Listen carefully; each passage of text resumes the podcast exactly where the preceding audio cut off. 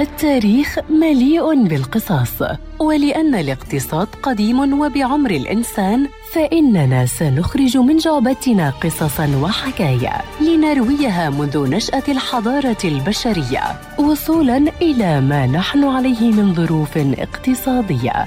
في بودكاست تاريخ الاقتصاد مع المدون الاقتصادي مجد النوري عبر إذاعة أجيال ومنصاتها المختلفة.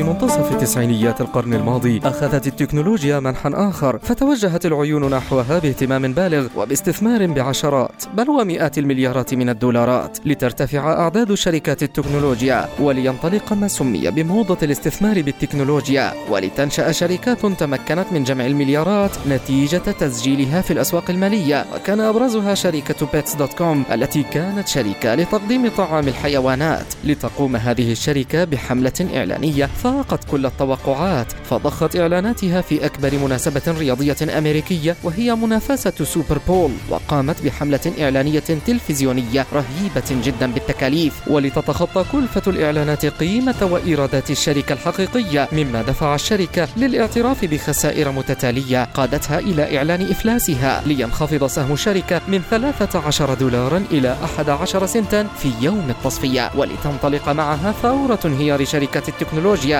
أو ما عرف آنذاك بأزمة الدوت كوم التي كانت أحد نتائجه تخفيض أسعار الفوائد لتنشيط الاقتصاد وهي الحركة التي ستتسبب لاحقا بأكبر أزمة مالية عالمية حتى يومنا هذا.